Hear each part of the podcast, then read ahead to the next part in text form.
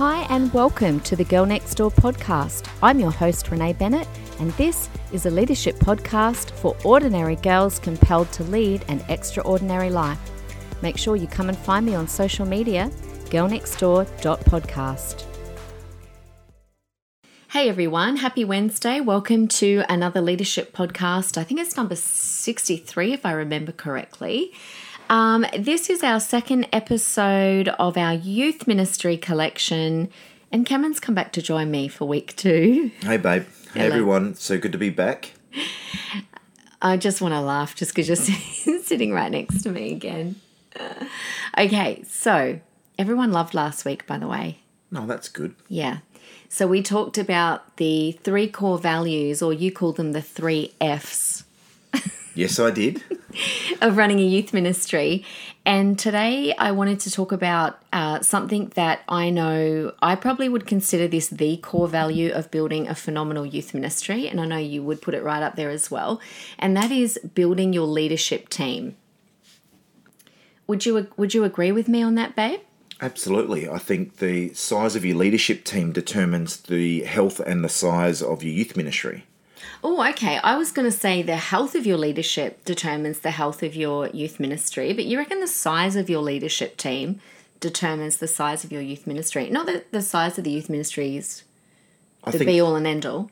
well, I think it determines. Um, like it's in, in growing. well in church, like across Western Church, it's pretty much um, you got for every seven people in attendance, Mm-hmm. you have one volunteer. So if you put that across your leadership team, if you've got a team of twenty, then by the stats, by the breakdown of volunteers and how many you should actually have there, you should have um, 7 times 20 is 140. I thought you were hesitating because you didn't know what seven twos were. yeah, and that's true. And that's a good way to know if all of your leaders are kind of pulling their weight. Because within that, Or- the, or- the or- leaders have different capacities. yeah, all growing into their full capacity. Yeah, that's probably a better way of so- saying it. Some of our um, our best um, squad leaders in the past Mm. um, have had some. I know, remember Natalie? She looked after Mm. about 10 young people. Yeah. and she did that better than anyone and she loved those 10 young people they're all going Yeah. solid and, and doing their devotions getting strong in god and then you had other leaders that were running life groups or squads of 30 plus Yeah, true. and they were frantic and taking kids here there and everywhere But and they were had- looking after theirs too. yes So, so there's two things that I want to focus on today. One is firstly on us, the leader, the leader leading the leaders. Yes. The leader leading the team, and then I want to really hone in on how to run a discipleship with um, with the team of leaders, and we'll, I'll focus on why in just a moment. But let's just let's just focus for a moment on us, which is the number one key is you as the leader, the kind of leader that we need to be to lead a team. Because some people are good at leading a youth ministry, they can lead the kids, but leading leaders is kind of where it's at. So, being a leader of leaders is crucial, would you say? yes all leaders should be leading we should have the mindset of everyone's making disciples so if you're Hmm. if you're leading leaders those leaders should be making leaders and then those leaders should be making leaders so everyone's Yeah. Mm-hmm. constantly being poured into strengthened encouraged um, challenged Mm-hmm. and then they're pouring that into the people that they should be leading Yeah, that's right. responsible for Yes, and that's how kind of the influence uh, gets broken down. So, you as the leader that's leading a team, I want to put out this thought that one of the most important things we need to be is a transformational leader as opposed to a transactional leader. So let me let me explain. So people people will follow a transformational leader as opposed to a transactional leader. So, what is a transformational leader? This is someone where the follower is transformed on the journey, Yep. where the leader, the transformational leader, is concerned with the development of the people in their team. Uh, they are themselves relatable, authentic, and they inspire people to follow them. They understand that their leadership's measured by influence and not title. So rather than a leader who is um, transactional, where it's more about just ticking a box, getting a job done, because I know you, you and I have had. Yeah, and titles. You and I have had a lot of youth leaders, youth pastors over the years come to us and just get really frustrated that they can't keep leaders or they can't grow their leadership team. And this is probably one thing I would say you and I would would notice in those environments that perhaps they're more transactional leaders. Everyone's just doing a task, ticking a box, as opposed to being transformed on the journey Okay. themselves. So you can have a short sighted mindset as to Mm. discipling a team to get a job done to perform a youth ministry program Yeah. and run some spiritual activities. Yes. But our view around leadership was always we want to grow a family, we want to grow a team, Mm-hmm. we want to put life skills into them. The, the, the backdrop of doing that is around a task, which is doing youth ministry. Yeah. But that gives us an opportunity to actually disciple them for their for their holistic view of their whole life and their leadership. Yes. So therefore, so say for instance, if someone's got a low work ethic, we'd talk to them about their work ethic because that's Mm. something we don't. With the, if that if they're poor in their work ethic in the youth ministry environment, well, they're going to take that into all, all aspects of their life. So if I think of an example in my own life, when Yeah. I was a leader, and I was a very young leader, Russell and Sam got me to be a leader back when I was I was in year 12 and I was in the young adult youth ministry and, and Russell started the youth ministry and was like, Renee, you're year 12, you're coming with us and I was like, I didn't want to. But I, I, I started with them and I never left because being in their leadership team changed my life. It transformed who I was. Yes. I wasn't just fulfilling a task for Russell and Sam in Paradise Community Church. I was I was um, helping them to outwork the vision God had given them, but at the same time, there was a call of God being outworked in me, and it changed me. It literally shaped and changed who I am today. Well, that would be the same for me. Mm-hmm. So in that's that, right. that I learned to hear the voice of God, mm-hmm. and that has overflowed not just from running a. My first role was running a life group, Mm. and I heard from God for those people, and then um, tuning in and li- listening to the voice of God for my whole life. Yes. So, say for instance, also um, we we were taught to emotionally connect with people Yes. and and and have a heart connection with people. Yeah. So Yeah. that has put me in good stead in all aspects of life. Yes. Yeah. So in in my marriage, in my parenting, in my relationships, in all of my Yeah. so-called transactions with people. Um, and I think that's why we served for so long because we were under leadership that was transformational. Russell and Sam's leadership was transformational. Your and my leadership, I think we um, we mimicked and we were the same. So we had a leadership team that grew really quickly, and no one left. Like I remember, nobody left even in the transition from the other leader to us. And I remember Russell saying that's a testament to your guys' leadership that nobody's actually left. They want to stay. People understood when they were in yours and my team that they weren't just fulfilling a, a box or a task, but that they were being transformed on the process. so I want to break that down.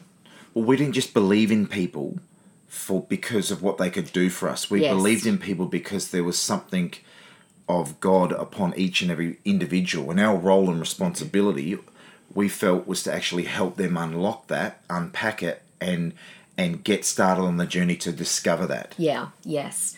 So a transformational leader brings vision. Whenever I think of anyone who where I've my life or someone else's life has been transformed underneath their leadership on a team, they're they're a visionary. They've brought vision. You're very gifted at bringing vision. So you did that right back when we first took over the youth ministry when we were in our late twenties at the time. Yeah, so we we well we prayed, we heard from God, and got a clear picture of, of the the season that He wanted us to build the youth ministry while we were there in Adelaide, and then we um, we had to rally people around that, and then put all the structure and the, Yeah. the things in play. But then we had to train, develop, and equip people within the same context of making sure that we were building people for for the for the long term, for the Yeah. long haul, Yeah. for their life. But also, people are really excited when they are a part of something that they feel is moving somewhere. Yeah. So even you know even when we first started public four years ago, and there were eleven people in our lounge, but we could see where this thing was going because you cast vision. It- it- you know, you you helped us to see that God's going to do something incredible here, and it makes you excited to be a part of that. Well, it well it excites me as a as a visionary leader to hear from God about the clarity to then mobilize people to set out on the journey to help Yeah. help make that happen. What if you're a leader, though, that's leading a team and your gifting is not to be a visionary? Like, I'm not a visionary and I'm leading the Youth Alive Academy team, but I've got you kind of still over me in Youth Alive casting vision. So I, I don't know. I'm throwing that to you. I didn't so- prepare you for that no, that's one. all right. So my, my, my view with that would be is is you can still set goals Yep. and you can still um, sit down with the team and go, hey, this is what we're going for. What do we think we, we can accomplish and achieve together? What can we believe God for for this year? Yeah. Or for three years or for five years and have a strategy around that. And so That's you, good. you might draw that from the collaboration of a team and God might speak to you as a group. Mm-hmm. So Yeah, I think that's good. So so it's not like um and you can be inspired by other things too. Doesn't mean Mm. you mimic or copy, but you can definitely see things and that you feel like you resonate with like another church or another youth ministry or another organization that can inspire you to Yeah. to be propelled towards certain things. Yeah. So another thing that you and I were very uh, that we'd been taught, but that we were very kind of big on too, was creating a good culture in our team. So we were visionary. You were visionary, and then I'd say secondly, culture, creating a healthy and an empowering culture, which we didn't think could be taught through a six-week program. Right? Your culture comes from your values, and it's more about what you often don't say than what you do say. Well, culture is this is what we do here. Yeah. and so so we're very specific um, about being on purpose about about why we did things Yeah. and so behaviors that or or cultural values that undermine what we felt we were actually Mm. moving towards well we would just say hey we don't do that here and this is Yeah. why Even the little things, though, where we set culture, but they became the big things, like everyone stands up in praise and worship. Everyone comes to the front. You know, all those little things, but you didn't hone in on the negative. You always honed in on the positive. This is what we do yeah here. the, the whole simon sinek Yeah. thing this is why we do what we do Yeah, yes. Okay, thirdly, I would say an important element of the leader of leaders is to understand that everyone that you're leading has got their own call. yes It's about calling. And I would say that one of the reasons that Russell was such a transformational leader is because he could prophetically see it, I wasn't just fulfilling a task like, oh, I need that done, Renee, can you go do that? He just had this prophetic insight into what was on my life. It doesn't mean that there weren't times where I didn't do things, you know, a task that, you know, I mean, like, hello, pick up the vacuum or stack the chairs. I'm not saying that, but but when it came to the bigger leadership things, it was like, I know what you're called to do. And so we just had this really prophetic way of putting the right people in the right places. Yes, and well, I think um, at the end of the day, it, God's building the house, Yeah. and unless He does it, we're labouring in vain. So we're constantly going, okay, God, who have you put around us? Who, what gifts, talents, and abilities have you put within them? And how do we unlock and release them and support them within that? Yeah. So it's not like oh, we, quick, we need we need a um, we need a production guy. Um, we're just gonna grab any old guy and just shove him in production. It's like okay, God, well, who here has a propensity or a bent towards that? Who we can train and develop and help um, unleash or Remember one of the guys that he was a youth young young person in our youth group and he started off in the production in the youth group and now he runs it as a business like he runs production as a business i think he's at Hillsong now. oh really maybe like Tristan. Hebart. oh we don't say his name Why? He's a champion. okay shout out tristan if you're listening Yeah. but he started remember that because he was really good and loved learning being in the student. production box as a student yeah as a young person Sound, lighting, yeah video. and found his call there Absolutely, he's running his own company and doing awesome. Love it. Okay, uh, and then the fourth thing, and this leads us into how we run discipleship. So, so being transformational, it's about vision, culture, calling, and I would say community. So we we really kind of approached leading our team like we were an army, shoulder to shoulder, building the wall, called to do something incredible for the kingdom of God together. And so we lived life together. We did life together. Yes. Uh, There's so many stories I can think of, like where we lived life and Well, from People tra- that are travel, friends travel, this day. holidays, late night poker games without without money. just say that here. it's all pretend money. Okay, rewind that.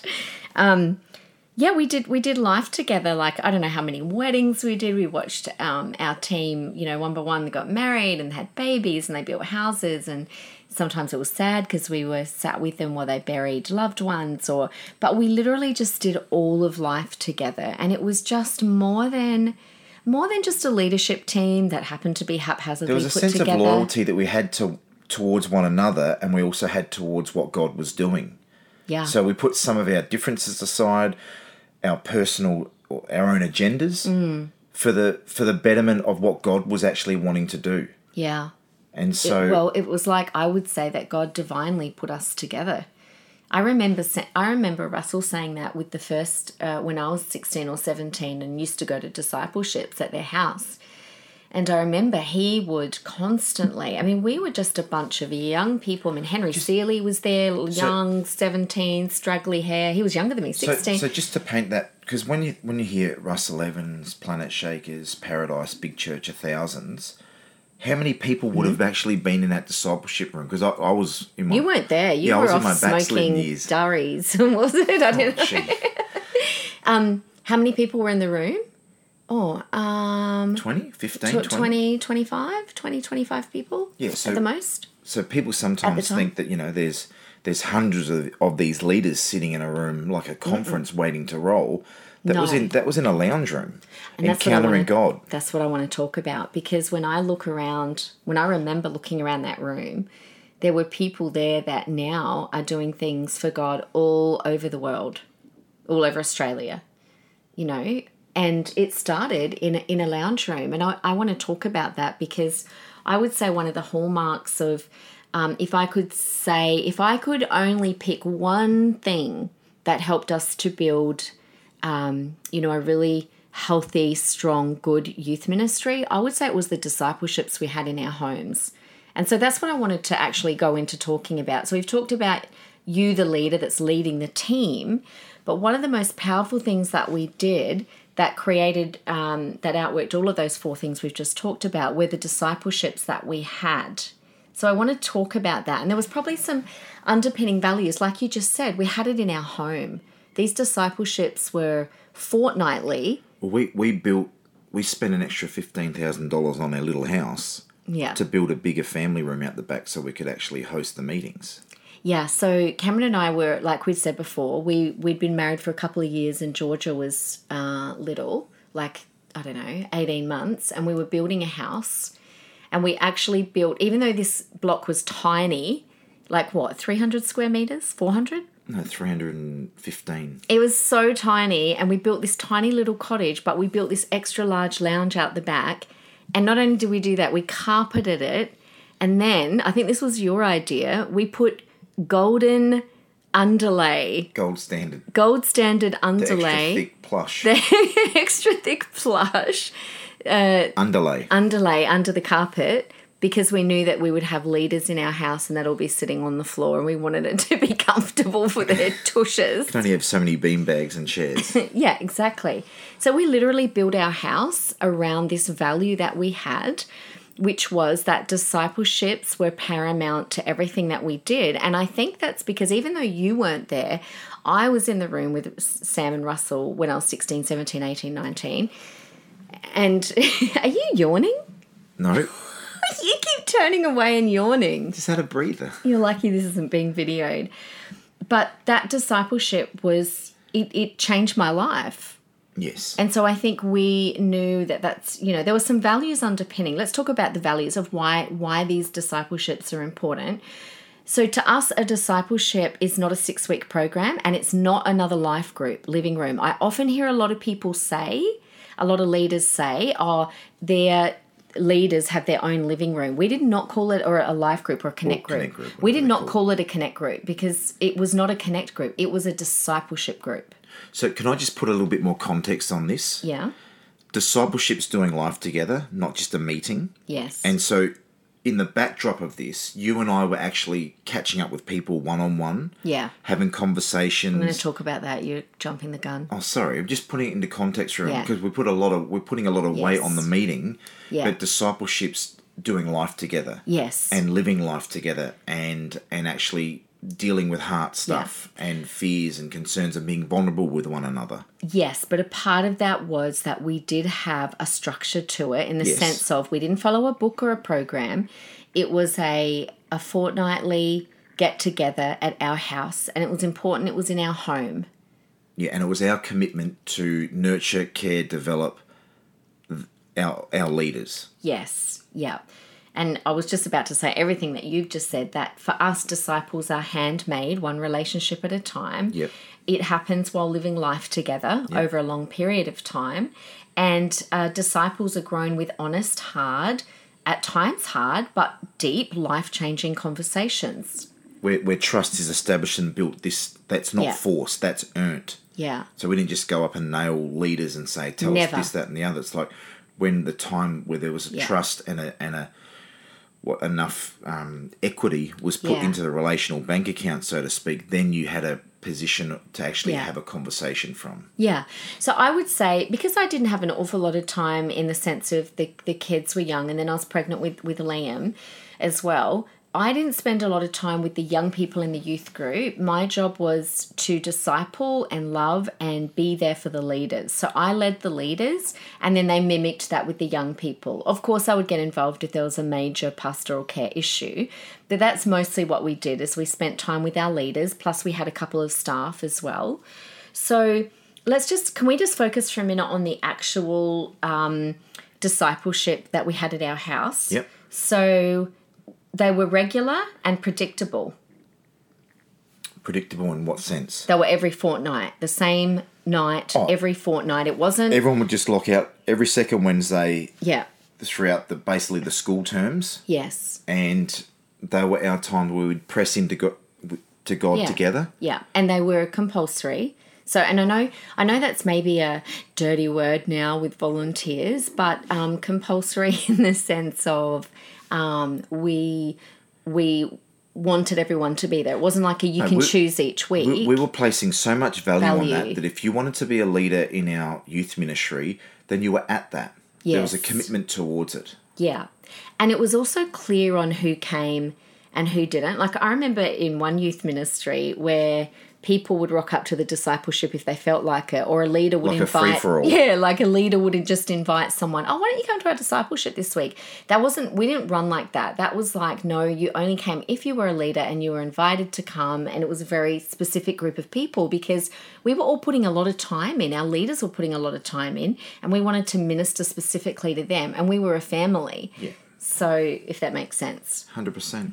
Um, so, the discipleship modeled the way that we wanted our leaders to call, care for their small groups. So, the way we ran a discipleship, they would often mimic and run their small groups in the similar kind of way. Yeah. So, do you want me to set the tone for what that would look like? Yeah. So, obviously, every single fortnight, that Mm-hmm. time was allocated towards us coming together. We'd make sure that there's, you know, some nice music on in the background. The house smells nice, it's clean, it's tidy, um, it's welcoming. Um, TV never on um, because Oh, yeah. it was all around relationships, it was all around conversations, it was all around connection. And then from there, we would obviously open in prayer. Um, then we would go and talk about the immediate needs of the youth ministry around some of the housekeeping with up and coming program, um, how we're going with our um, follow up systems. You know, it, that would not be the massive chunk of the night though. No, we might talk a little bit about what's happening this coming week, um, maybe an event that we had coming up. Something was important we- for the for, for Sunday church. Yeah, if we had like a manual or something to go through, you know the you know the boring stuff, but you have to do it around safety and things like that. Leadership that. responsibility. Leadership responsibilities. We also would do a bit of pastoral care in the housekeeping. There is nothing like whipping out a printout of someone's uh, connect group and then just randomly asking, "Hey, how's so and so going?" And the leader's like, "Oh my gosh." I've got to know all my people because Cameron and Renee are going to ask me about any one of them at any time.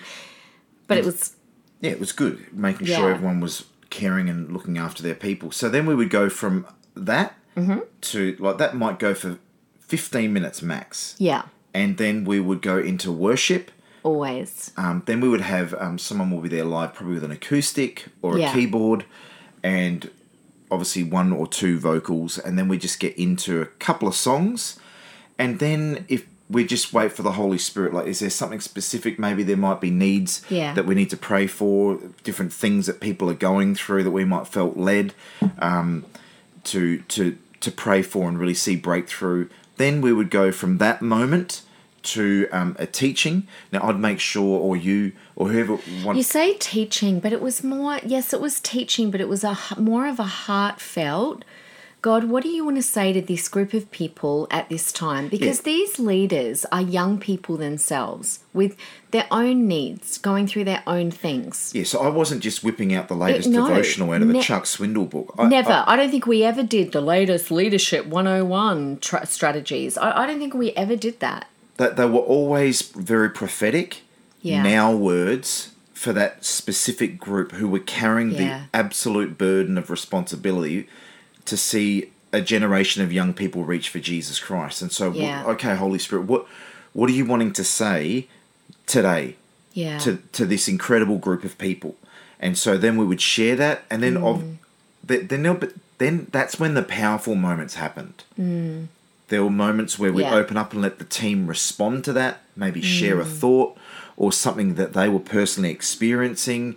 Then Yeah. that you, you couldn't quantify what God would do in those moments afterwards. It could led, be led to go into another worship song, and there was something of God on that song where He God was really speaking to us as a group. It could break out to next thing you know, we're going for a half an hour prayer session Yeah. where we're just laying a hold of God for the young people of our city yeah. and and no one night looked the same. That's why I asked you It before about being predictable. The- Yeah, no, those no, meetings no. weren't predictable, but the time frame of how often we met were predictable. Yes, there, there's nothing formulaic about running a discipleship for your leaders.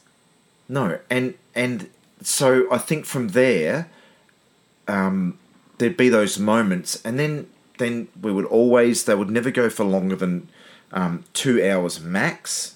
Mm. Like Yeah, from beginning they were going end. from seven till nine, and then people would hang around and linger for a bit afterwards and have conversations, and then by ten o'clock, Except for the ones that stay till midnight. we always said did. everyone has got to be out of here by ten, but no one ever did. no.